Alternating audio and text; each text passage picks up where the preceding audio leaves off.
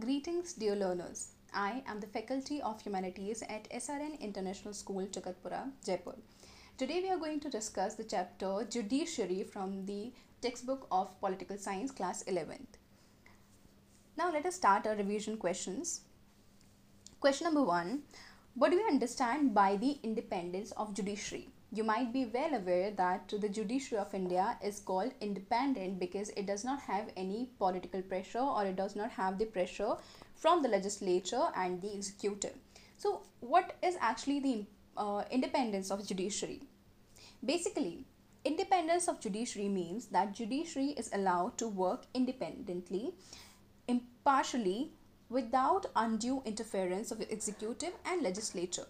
Independence of judiciary also means that the judges should be appointed on merits with definite qualifications and experience, and they should enjoy long tenure. They should not be removed in an arbitrary manner. The judges should be paid good salaries and facilities. The decision should also be respected. So, when the judiciary functions independently without any pressure from the legislature or the executive and the judges enjoy uh, their tenure their fixed tenure which is decided by the constitution they get their salary which is also decided by the constitution. This is called independence of judiciary and india has an independent judiciary.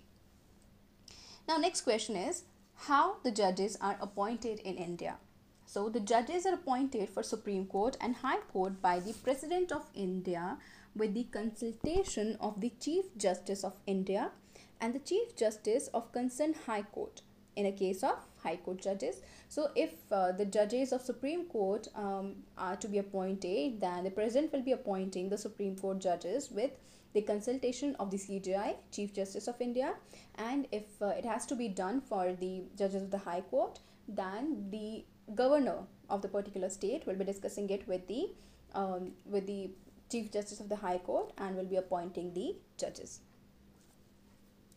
The constitution of india has provided qualification and experience for the appointment of judges. Okay so it is not decided by any other person but it has been told or it has been described in the constitution okay that which person is qualified to be the judge of the supreme court and high court and which person um, what qualification should be there to be the judge and what salaries they will be paid. So each and everything about the judges and judiciary is decided by the constitution and it further ensures the independence of the judiciary.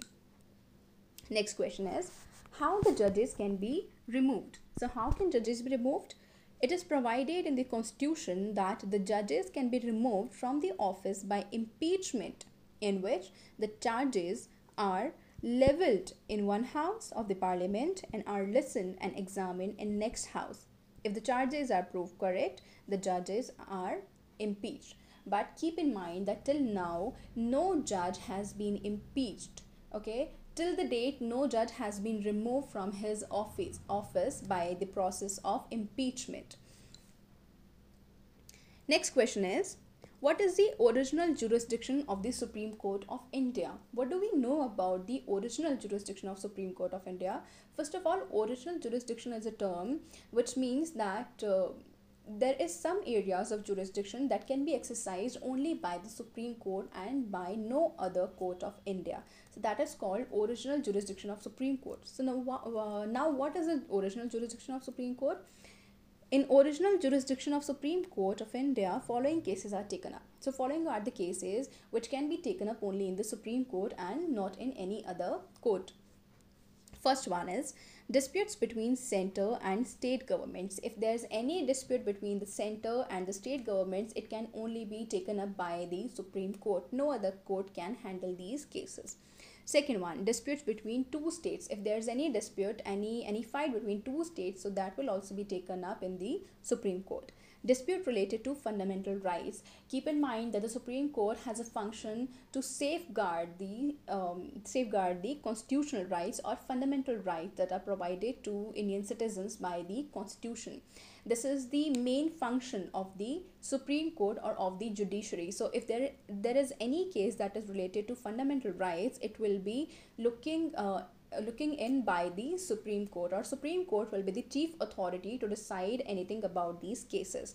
No other court can deal with these cases, the cases related to fundamental rights of the citizens.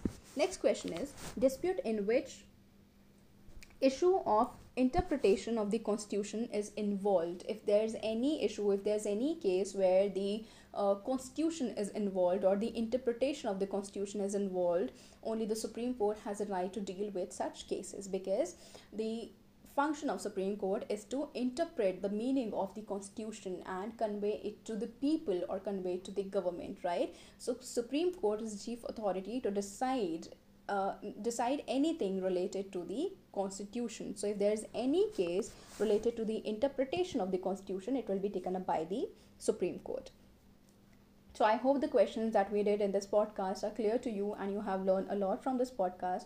We'll uh, come back or we'll meet you in the next next podcast with the next chapter and some interesting questions. Till then stay tuned with us. Thank you so much for listening. Stay blessed